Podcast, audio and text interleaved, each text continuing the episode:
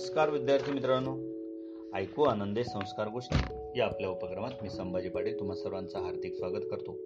आज या उपक्रमात आपण त्रेचाळीसावी गोष्ट ऐकणार आहोत. गोष्टीचं नाव आहे दिनू धडपडे. आणि ही गोष्ट तुमच्यासाठी लिहिली आहे न म जोशी यांनी. चला तर मग सुरू करूयात.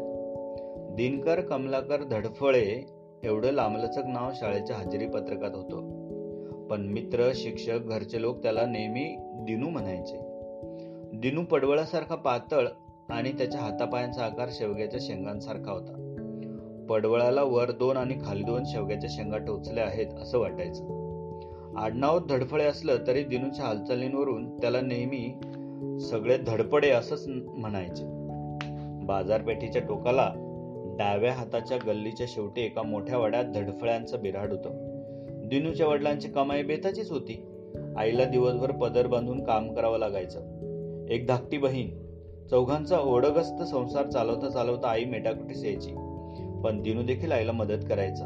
जागा छोटी खोली एकच म्हणून भांडीकुंडी सामान फळीवर लावलेलं असायचं. धान्याचे सामानाचे डबे फळीवर ठेवलेले असत.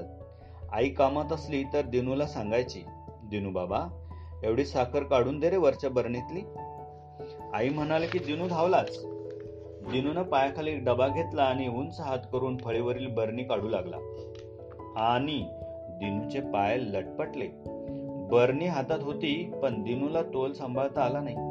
धाडकन आवाज झाला. बर्नी फुटली साखर सांडून विखुरली आणि आईनं दिनूच्या पाठीत एक जोराचा धपाटा मारला. त्रागा करून ती ओरडली धांदरट मेला कामात काम वाढवून ठेवलं? दिनूच्या पायाला लागलं होतं. त्यात हात धपाटा.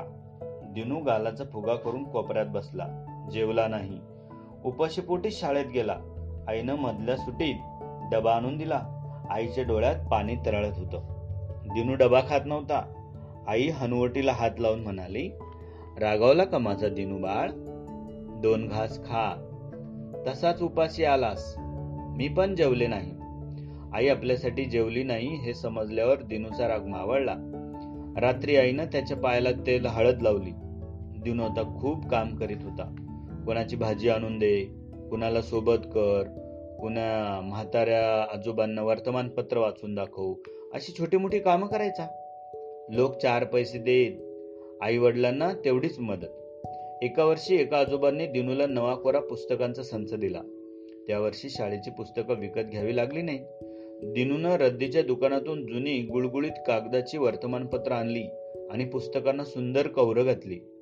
धडपड्या दिनूला यासाठी पैसे द्यावे लागले नाहीत. नवीन कागदांचा खर्च वाचला. इतर मुलं उन्हाडक्या करीत हिंडत तेव्हा दिनू धडपडे काहीतरी असंच करायचा. अभ्यासात मात्र दिनू हुशार नव्हता. वाचायचा पाठ करायचा प्रयत्न करायचा. गणित तर लवकर सुटायचंच नाही. गंमत अशी की ती तोंडी हिशेब अगदी झटपट करायचा. बारा आणि पंधरा किती होतात असं विचारलं तर पटकन सांगायचं सत्तावीस. पण कागदावर बेरीज मांडून दशक सुटे पद्धतीनं हातचा घेऊन त्याला हिशेब करता यायचं नाही. साने सरांनी त्याला अनेक वेळा सांगितलं गणित आलं नाही की हिरमुसला व्हायचा. पण तोंडी हिशेब घातला की सर्व मुलांच्या आधी दिनू धडपडेचं उत्तर तयार. या पोराचं कसं व्हायचं याची चिंता त्याच्या आईला लागलेली. एकदा असेच दोघं रात्री बोलत होते. आई थकून बघून आडवी झाली होती. दिनून दिवा मालवला.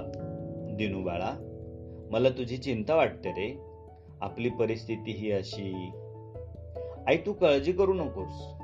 तुला त्रास होणार नाही. मी फार शिकलो नाही ना तरी कुणीतरी नक्कीच होईल. आईने दिनूच्या केसांतून हात फिरवला आणि आई झोपली. आई झोपल्यानंतर दिनूनं मिनमिनता दिवा लावला आणि साने सरांनी दिलेलं पुस्तक तो वाचू लागला. त्या पुस्तकात मोठ्यांच्या छोट्या गोष्टी होत्या. खूप प्रयत्नांनी साधी साधी माणसं सुद्धा मोठी झाली याच्या गोष्टी होत्या. त्यातलं एक वाक्य होतं कितीही अंधार असला तरी पहाट होणारच असते. अंधारात चालत राहा थांबू नका पहाटेचा प्रकाश नक्कीच दिसेल. दिनूला हे वाक्य आवडलं आणि तो अंधारात चालत राहिला. तो दिनू आता डीकेडी आणि कंपनीचा मालक आहे. त्याचं पडवळासारखं शरीर आता चांगलं गरगरलंय. त्याच्या कंपनीच्या कार्यालयात त्याच्या आईची मोठी तजबीर आहे. आणि खाली एक वाक्य आहे प्रत्येकाचीच पहाट उगवते. अंधारात चालत राहा. बालमित्रांनो जो चालत राहतो त्याचं नशीब सुद्धा चालतं असं म्हणतात. आजची दिनू धडपडीची गोष्ट तुम्हाला आवडलीच असेल. अशा छान छान गोष्टी ऐकण्यासाठी भेटूया उद्या. तोपर्यंत नमस्कार.